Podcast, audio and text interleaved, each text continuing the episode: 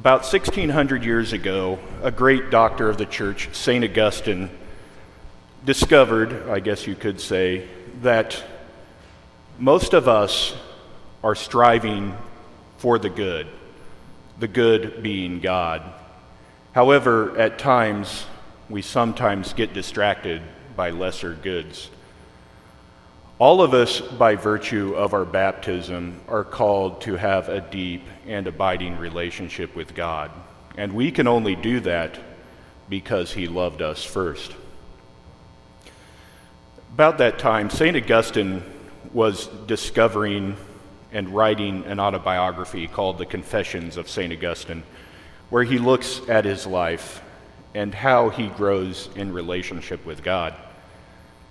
It starts off discussing this story when he was a young man, a young adolescent man, and him and his friends decided to go steal some pears from the neighbor, not necessarily because the pears were good, although they were, but they just wanted to do something bad. But as St. Augustine grew in his relationship with God, his goodness began to grow. His relationship with God began to grow, and he discovered his vocation in life.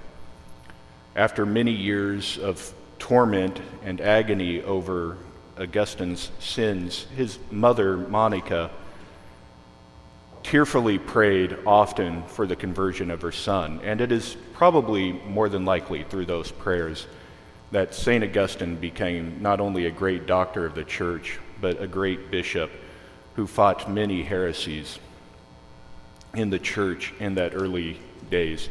St. Augustine was a great shepherd of people. We, on this Vocation Awareness Weekend, all have our vocation, have a vocation inherent in our baptismal promise. For many of us, we've discovered that and are living it out, whether that be marriage, religious life. Myself, soon to be a priest, and father, already a priest. We've been living out our vocation. And our vocations are how God is calling each and every one of us to grow in relationship with Him. Our vocation, whether that be to married life, priesthood, religious life of some sort, is meant to help us grow in that relationship with God. God has a particular vocation in mind, but we must discern that and freely choose to do what God is calling us to do.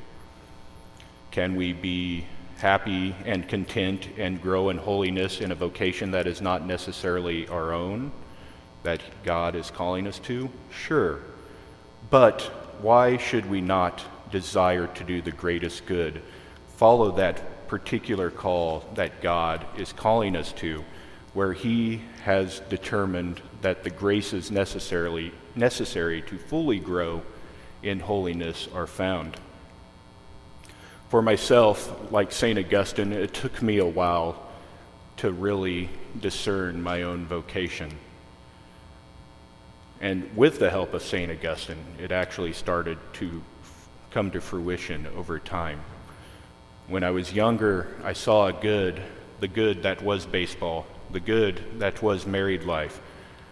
You know, I thought that I could have a good, holy wife, a good, holy relationship in the bond of marriage, and to have good and holy kids. And maybe one of those days, one of those kids someday could become a priest, where I wouldn't have to take up that mantle, have to lay down my life in a very particular way that God was calling me to.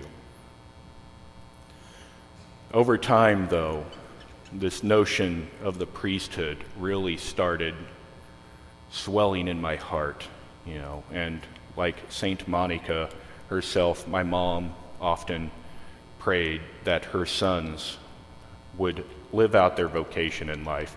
And I think through those prayers, even though I did cause my mom some heartache in the past, you know, it's through her prayers that I'm where I am today. And not only that, I'm following in my little brother's footsteps. My brother is also a priest. So she's found great joy and contentment in giving her sons both to the priesthood, sacrificing that notion of being a grandmother, so that the church can have good and holy shepherds, so that the sacraments would be available to us down the road. As Jesus says in the gospel today, there are those who are just hired to tend the sheep. They're not the shepherds. They don't have true concern, care, and compassion for the sheep they are guiding.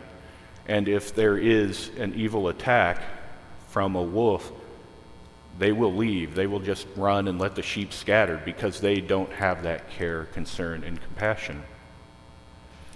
So we need to, this Vocation Awareness Weekend, not only pray for our own vocations, pray for us to live out the vocations that we are currently living out and strengthen those bonds, but to pray for our kids, our grandkids, and so on, that they too will have that desire to follow God's will, because God has truly loved us and brought about our salvation through his laying down of his life.